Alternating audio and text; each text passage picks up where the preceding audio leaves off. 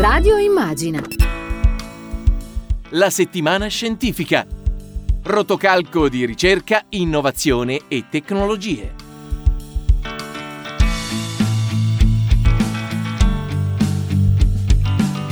Ben ritrovate e ritrovati a questa nuova puntata della settimana scientifica, rubrica dedicata alla scienza, all'innovazione e alla tecnologia condotta da Francesco Rea. Potete chiedere approfondimenti, temi da svolgere semplicemente scrivendo a radiochiocciolaimmagina.eu oppure inviando un WhatsApp al numero di telefono 342 142 6902. Come di consueto iniziamo la nostra trasmissione con la rassegna stampa a cura di Giulia Bonelli. Ciao Giulia, ben trovata. Ciao Francesco, ben trovato a te, come stai? Tutto bene, tutto bene. Cominciamo come al solito dai vaccini, ma dal tuo com'è andata? Bene, bene, è andato bene. Ho avuto febbrone il giorno dopo, ma poi tutto a posto. Che ti hanno inoculato? Mi hanno inoculato AstraZeneca, diciamo, in questo clima e tra l'altro ora ci entriamo a breve. Io ho aderito a uno degli ultimi, credo, Open Day eh, della Regione Lazio. Adesso pare che per i trentenni o in generale per i giovani li sospenderanno. E polverone AstraZeneca, sì, ne abbiamo parlato tante volte anche qui con te. Diciamo che è un tira e molla che mh, non sembra far bene alla fiducia dei noi cittadini.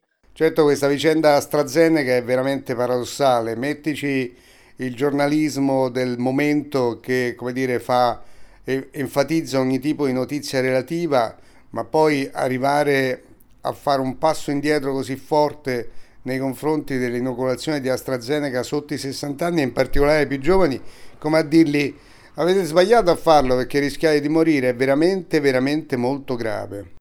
Guarda, tocchi dei punti fondamentali. Intanto sono d'accordo con te che noi giornalisti abbiamo una responsabilità molto grande da questo punto di vista, anche nella confusione e di come queste notizie vengono purtroppo gonfiate, anche strumentalizzate. È chiaro che quando poi a una statistica che è uno su 100.000 persone viene dato un volto, che poi è una ragazza di 18 anni, è ovvio che tocca la sensibilità di noi tutti. Il punto è che in una pandemia eh, dare indicazioni di questo genere rischia di essere molto controproducente e molto pericoloso. Peraltro, ci sono anche indicazioni contrastanti sulle famose seconde dosi, perché adesso il CTS si sta esprimendo e sembrerebbe appunto aver fatto marcia indietro e quindi AstraZeneca non solo è sconsigliato, ma c'è questa raccomandazione rafforzata che non so neanche bene cosa voglia dire, però sotto i 60 anni, ma pare addirittura che chi come me e come migliaia di persone hanno fatto una dose AstraZeneca rischiano di avere una seconda dose che è un vaccino, di un vaccino diverso, su cui non ci sono, da quello che sto leggendo dati in realtà scientifici abbastanza solidi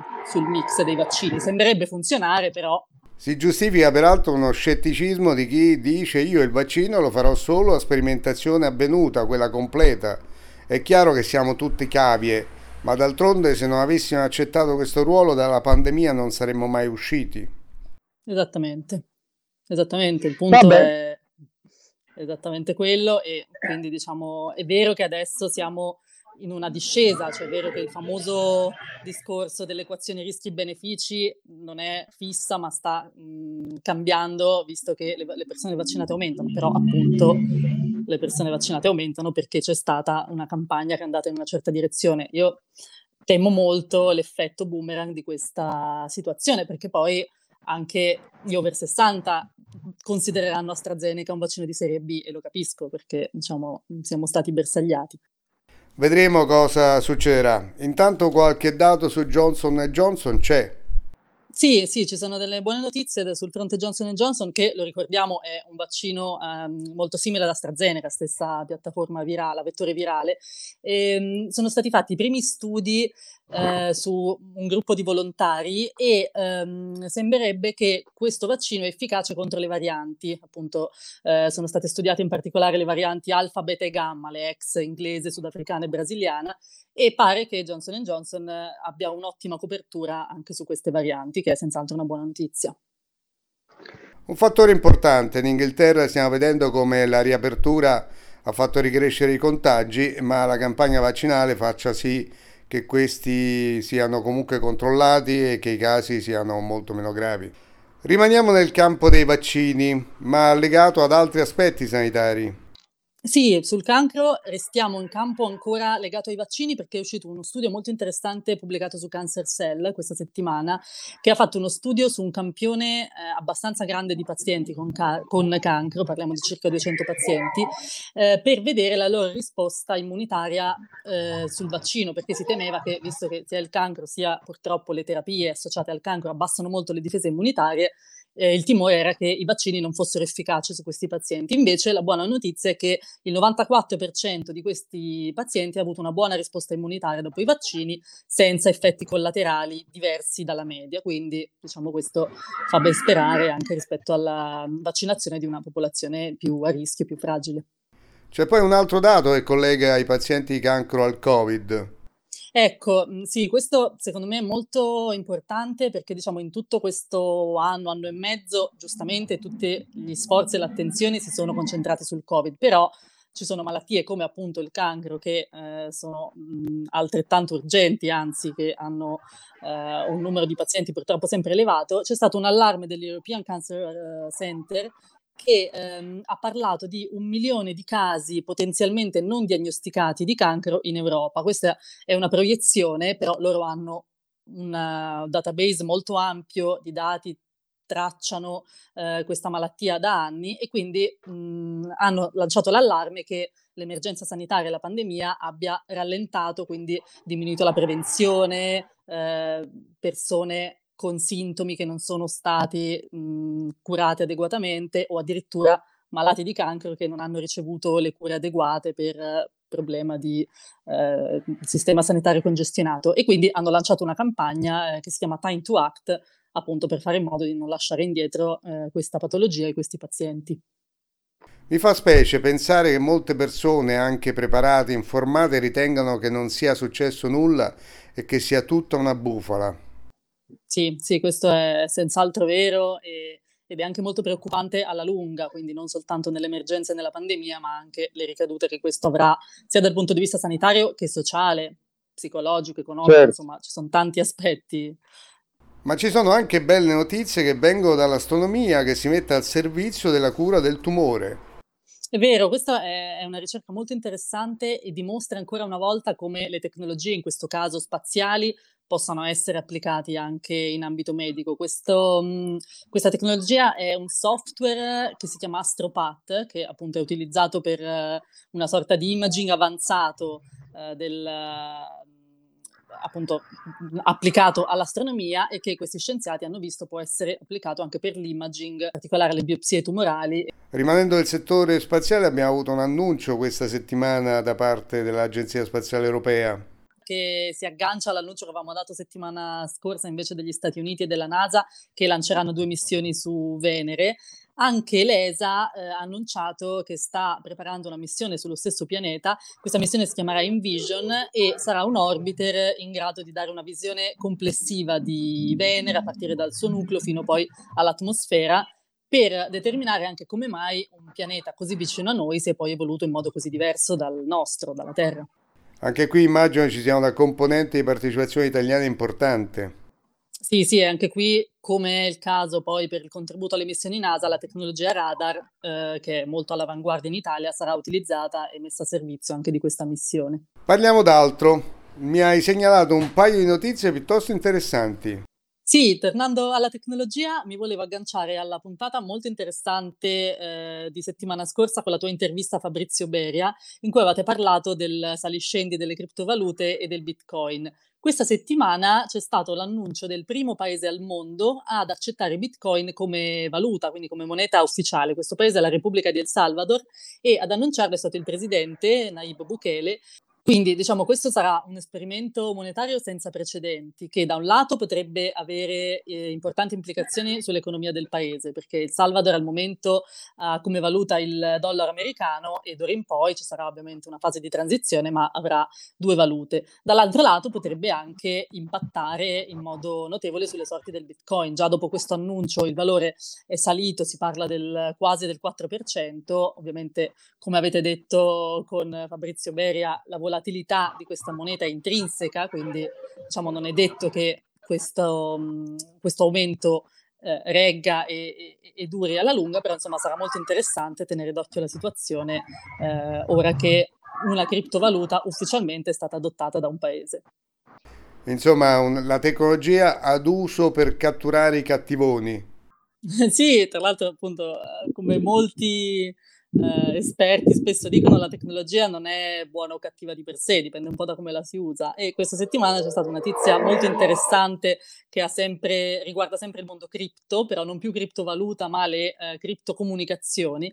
E ehm, l'FBI ha utilizzato un'app appunto eh, utilizzata per le comunicazioni criptate per ehm, una sorta di operazione internazionale di copertura ehm, questa piattaforma si chiama Anom e ehm, è stata utilizzata quindi appunto come eh, grande copertura internazionale per e ha portato all'arresto, si parla di circa 800 persone in tutto il mondo per traffici illeciti, perché appunto questi criminali pensavano di utilizzarla come metodo di eh, copertura eh, e quindi per comunicazioni criptate, in realtà c'era dietro l'FBI e quindi ha utilizzato la loro stessa arma, diciamo, del, delle comunicazioni criptate in realtà per eh, incastrare e scoprire questi traffici illeciti.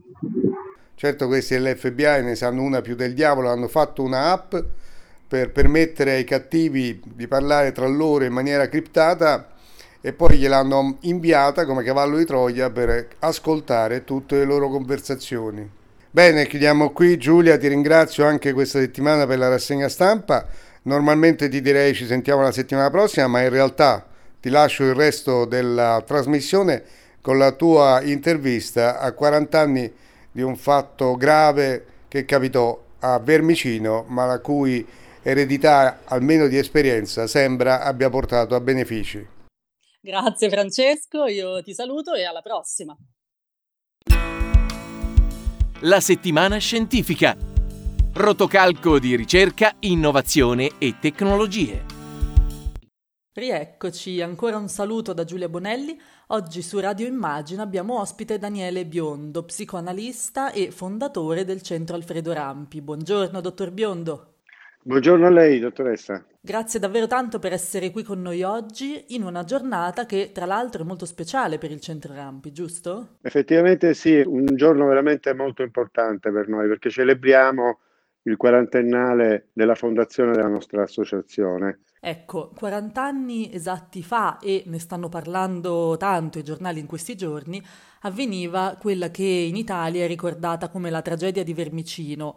Era il giugno del 1981 e il piccolo Alfredo Rampi, detto Alfredino, perse tragicamente la vita a soli sei anni di età dopo essere caduto in un pozzo in una località vicino Roma. All'epoca i tentativi di soccorso furono davvero al limite dell'improvvisazione e tra l'altro furono seguiti dagli italiani durante tre giorni quasi ininterrotti di diretta RAI a reti unificate e era la prima volta in Italia che avveniva qualcosa del genere. L'epilogo, poi purtroppo drammatico della vicenda, ha fatto però nascere il vostro centro, Alfredo Rampi, di cui lei è fondatore, e più tardi la protezione civile.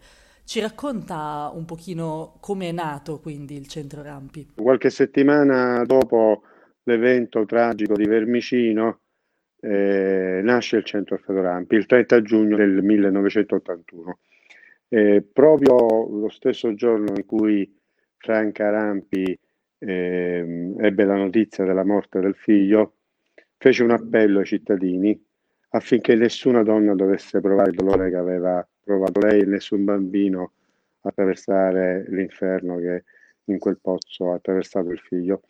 E quindi in tanti, tantissimi eh, risposero a questo appello che ci parla di un di una modo di reagire eh, diverso da quello anche solito, una madre che non si fa piegare dal dolore ma reagisce con questa forza incredibile per eh, usare il proprio dolore a favore degli altri, soprattutto appunto dei bambini e dei ragazzi, che è la prima attività che svolge la nostra associazione.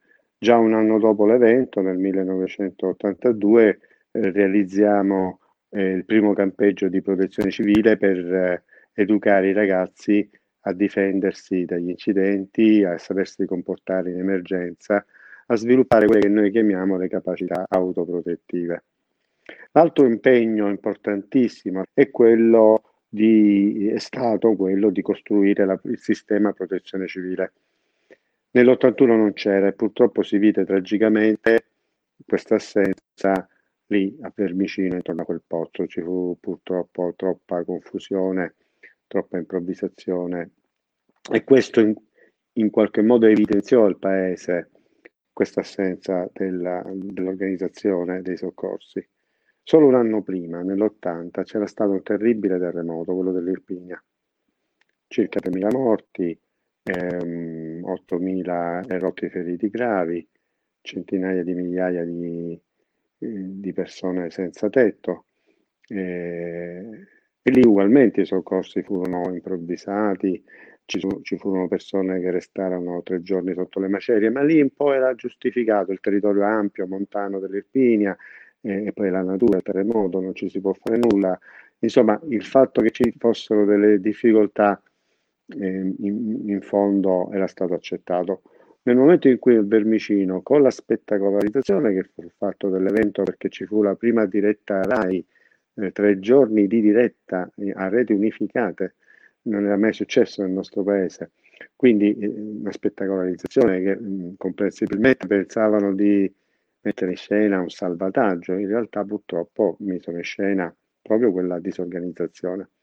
E allora la prima, la prima cosa che chiese Franca Rampia al presidente Pertini, che andò proprio lì sul pozzo durante le operazioni di soccorso, fu che eh, quella disorganizzazione non poteva essere possibile. Pertini, da grande presidente qual era, mantenne la promessa e qualche settimana dopo dall'evento di Vermicino, chiamò Franca Rampi e le disse Signora, io per lei ho creato un ministero che non c'era e nasce il Ministero della Protezione Civile. E lì viene diciamo, nominato ministro eh, Zamberletti.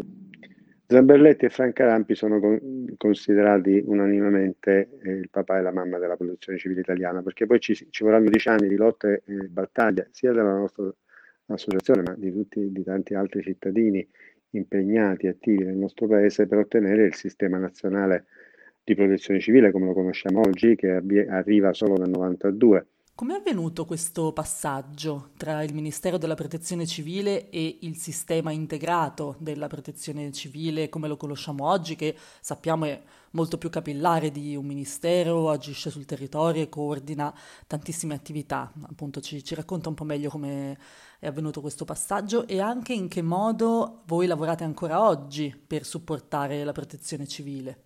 Sì, il passaggio è dato dalla parolina magica che, su cui abbiamo combattuto con Zaberletti e tanti altri per dieci anni, che era il coordinamento. Un ministero appartiene, è, è, come dire, è un pezzetto dello Stato, no? E, e, non poteva funzionare così.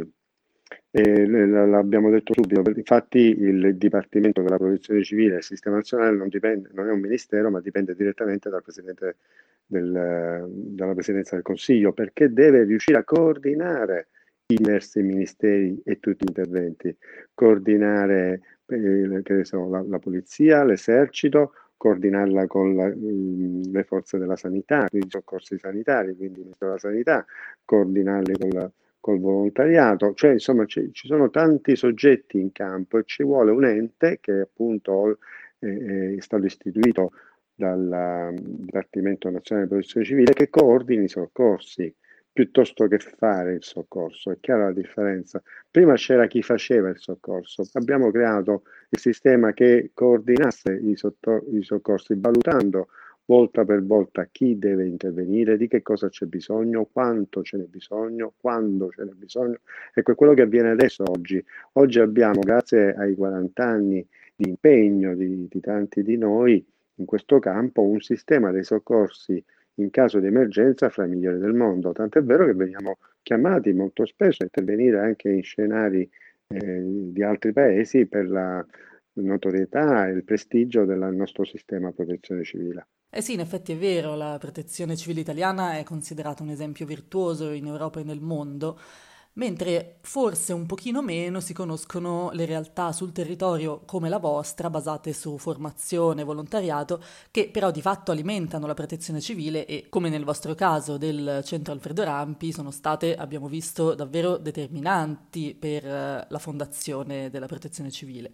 Su questo volevo chiederle, ci racconta un po' più nel dettaglio quali sono le vostre attività quotidiane che avete portato avanti in questi ultimi 40 anni? È chiaro che l'attività si è differenziata moltissimo, diciamo, l'attività di base che è quello della, mm, diciamo, i due filoni di cui parlavo prima, il filone della prevenzione e il filone del soccorso. Queste sono le due attività di base. È chiaro che queste attività in 40 anni, puoi, puoi immaginare lei si sia, come si siano articolate, e complessizzate.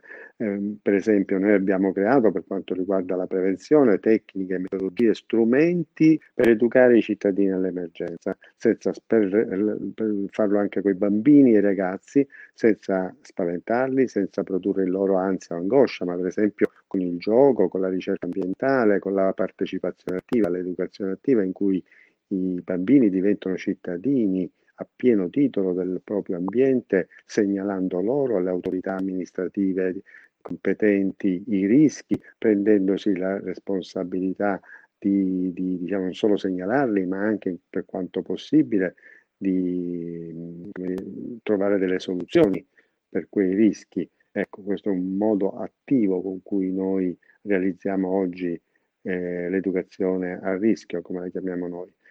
E questo è nel campo della prevenzione, dove sappiamo che c'è ancora tanto da fare, eh? perché per, per, dirne una, noi abbiamo uno dei territori più dissestati del mondo, l'80% è a rischio idrogeologico e su questo dovremmo lavorare tantissimo ancora tutti quanti per mettere in sicurezza il nostro territorio. Per questo dico c'è ancora tanto da fare. Poi c'è l'ambito del soccorso, anche lì abbiamo, abbiamo, facciamo tanto, abbiamo fatto tanto e c'è ancora tanto da fare. Eh, il centro Rampi eh, ha anche una, se- una, serie di sedi locali in diverse parti d'Italia dove i volontari operativi, quelli in divisa gialla per capirci che tutti i cittadini conoscono, intervengono eh, nelle emergenze. Però abbiamo realizzato un, dei percorsi formativi specializzati per i volontari. Cioè, oggi abbiamo creato un volontariato organizzato, autonomo, esperto e professionalizzato. Cioè, nel senso che interviene sapendo cosa fare, quando lo deve fare, come lo deve fare, eh, pur essendo liberi cittadini che nel loro tempo libero fanno questa attività, ehm, questi cittadini hanno accettato appunto di, di, formarsi seriamente per fare quello che vanno a fare. Daniele Biondo, lei è psicoanalista. In che modo la sua professione ha contribuito a orientare tutte queste attività che ci ha descritto e immagino è anche entrata e entra tuttora nel quotidiano del centro Alfredo Rampi? Nella parte inerente alla prevenzione, ovviamente eh, una persona come me e come tanti colleghi, Rita Di Iorio che è l'attuale presidente, anche lei psicologa, cioè tutte le persone diciamo, che avevamo delle competenze specifiche, eh, noi psicologi, geologi, eh, ingegneri, esperti della sicurezza, abbiamo messo appunto al servizio della nostra professionalità. Nel, nel, io sono uno psicoanalista infantile degli adolescenti, quindi ho costruito metodologie e tecniche per educare i bambini e i ragazzi a non farsi male, a sapersi proteggere, eh, come dicevo prima, partendo dall'aspetto dell'educazione emozionale, eh, quindi eh, come non, imparare a controllare ad esempio il panico attraverso la consapevolezza delle emozioni che l'emergenza eh, suscita in noi e, e di come anche, di come anche fronteggiare quelle emozioni. Poi oggi noi siamo fra i fondatori in Italia della psicologia dell'emergenza e siamo l'unica associazione delle quattro riconosciute in Italia dal Dipartimento Nazionale di Protezione Civile che interviene con un modello psicoanalitico nell'emergenza. Ecco, a proposito di psicologia dell'emergenza, noi qui su Radio Immagina diverse volte abbiamo parlato degli aspetti un po' meno discussi legati alla pandemia che stiamo vivendo e in particolare proprio del risvolto psicologico e delle conseguenze di questo prolungato isolamento sociale che sono state drammatiche soprattutto per gli adolescenti, così come anche più in generale della percezione del rischio dei cittadini italiani rispetto alla pandemia. Voi come centro Alfredo Rampi che cosa avete fatto in questo ultimo anno come supporto durante la pandemia e in che modo state lavorando anche rispetto a questa emergenza psichica che un po' tutti stiamo vivendo e soprattutto i giovani? Beh, intanto complimenti alla vostra sensibilità per gli aspetti emozionali dell'emergenza, perché eh, le assicuro che è raro.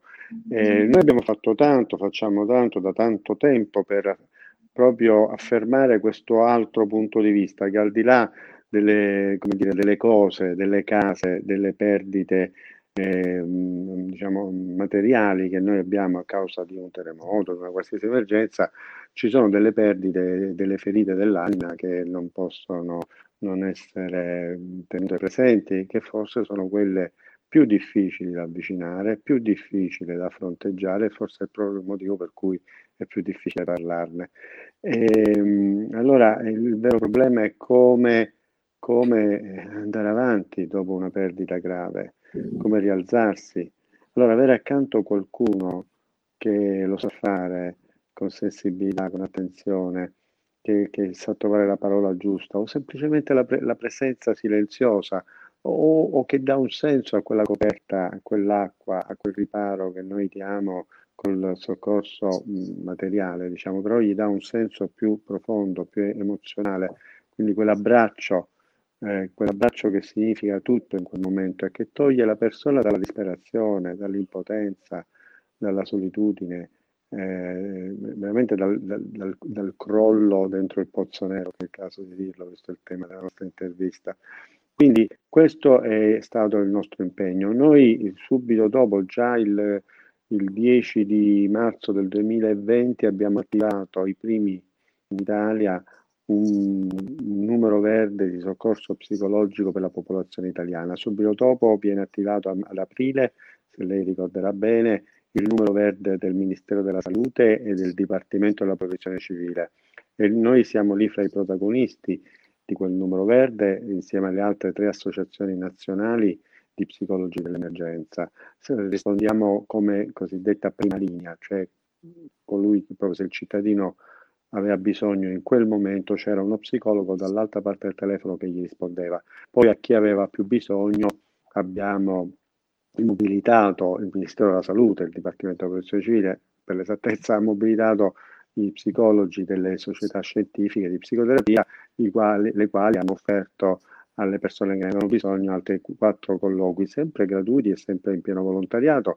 Abbiamo avuto, si sono, si sono schierati circa 4.000 psicologi in Italia per fare tutti i volontari, per fare questo, tra cui anche i psicoanalisti, per fare questa operazione. Abbiamo ricevuto qualcosa come un 50.000 chiamate per far capire quanto grande era questo bisogno di, di cui parlavamo prima, di essere sostenuti e di, essere, di, di trovare una, una, riconnessione con l'altro, perché la, la, la, la catastrofe ci disconnette dal mondo, il mondo diventa nemico il, no, il mondo ci ha perseguitato, ci ha tolto tutto e quindi ci isola. Eh, restare soli in questi frangenti è terribile, è proprio quello, far sentire che l'altro c'è e che non ti lascia, che nessuno viene lasciato solo in quei momenti è l'operazione più importante da fare dal punto di vista psicologico. Questa idea di fare rete di cui ci sta parlando, di connessione tra saperi, emerge molto anche dall'evento per celebrare i 40 anni del Centro Alfredo Rampi che si sta svolgendo proprio oggi, 12 giugno, all'Auditorium Conciliazione di Roma. Un programma ricchissimo di eventi che oltre mh, diciamo, all'invito a non dimenticare la tragedia di Vermicino, si eh, prefigge anche l'idea di andare oltre quel pozzo, raccogliendo quindi ancora una volta, dopo 40 anni, l'appello della mamma di Alfredino perché nulla di simile accada ad altri bambini. Quindi, per chiudere, ci racconta un po' come sta andando la giornata di oggi e qual è oggi l'approccio del centro Alfredo Rampi per andare oltre Vermicino. Ecco il tema, il tema del nostro quarantennale, che è più in là, cioè come andare oltre per ricostruire, per non cadere appunto nel buio del pozzo, nella disperazione, nella solitudine, nell'impotenza, ma andare oltre. Oggi infatti i, tutti i diversi momenti che caratterizzano questa nostra giornata di celebrazione del quarantenario del Centro Ferrapi portano scritto tutte quante eh, più in là. Cioè sono varie forme con cui gli esseri umani possono andare oltre la tragedia, oltre il pozzo, oltre la catastrofe, per rialzarsi e trovare la forza di andare appunto più in là. Lo facciamo premiando intanto l'impegno dei volontari, no? che è, è, la testimonianza vivente di come è possibile eh, andare più in là con il proprio impegno, col proprio sacrificio, lo facciamo attraverso l'arte, che è una delle forme che da sempre gli esseri umani hanno utilizzato per, per dire, superare il dolore, farcene qualcosa di quel, di quel dolore. Quindi abbiamo abbiamo istituito un premio letterario Alfredo Rampi, ci sono, ci sono arrivati centinaia di racconti. Oggi premieremo i racconti che raccontano proprio come andare oltre in vari momenti, dal buddismo alla perdita di un genitore, dalla, dall'esperienza tragica della migrazione alla, alla, perdita del lavoro, insomma tante situazioni in cui i, ci sentiamo disperati, come dicevo prima, in cui tutto è crollato, in cui non abbiamo voglia di andare avanti, di rialzarci, invece ecco, eh, la letteratura, come la letteratura, il racconto ci può aiutare a curare, a curare la nostra anima, andare oltre. Lo facciamo anche attraverso la presentazione di un blog, cioè dell'impegno, un blog che celebra tra l'altro dieci anni di collaborazione tra il Centro Fedorampi e Save the Children.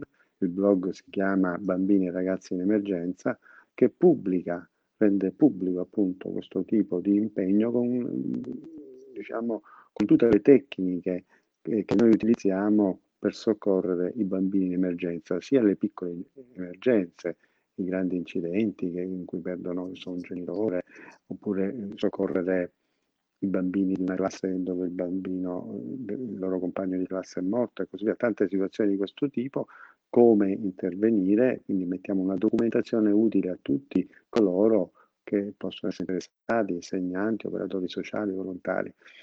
Nel pomeriggio faremo un momento mm, fortemente simbolico e per noi fortemente significativo, che unisce sempre l'arte alla protezione civile, cioè eh, trasmetteremo in alfabeto Morse, quindi un alfabeto universale nell'etere, un verso della poesia di Montale, che recita proprio più in là, no?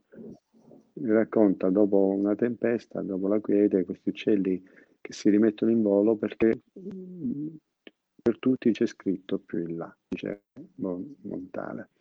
È un, be- verso bellissimo, un messaggio di speranza dopo la pandemia che vogliamo dare all'umanità, che è possibile appunto rialzarsi, andare, andare in là. La, la, giornata viene diciamo, chiusa dalla proiezione del, um, primo, del primo episodio di una miniserie prodotta da Lotus Sky eh, Alfredino, una storia italiana.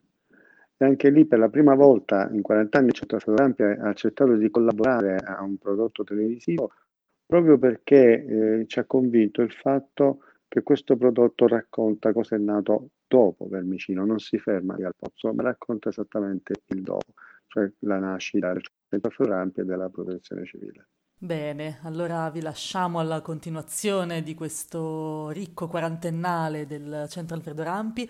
Io ringrazio davvero moltissimo Daniele Biondo, psicoanalista e fondatore del Centro Alfredo Rampi, per essere stato con noi oggi. Grazie.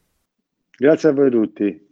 E un saluto a tutte le ascoltatrici e gli ascoltatori, grazie per averci seguito. Alla prossima, io ripasso la parola a Francesco Rea per la chiusura della settimana scientifica. Radio Immagina.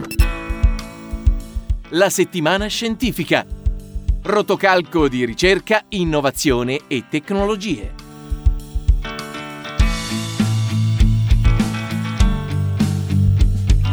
È il momento di salutarci, si è conclusa questa nuova puntata della settimana scientifica.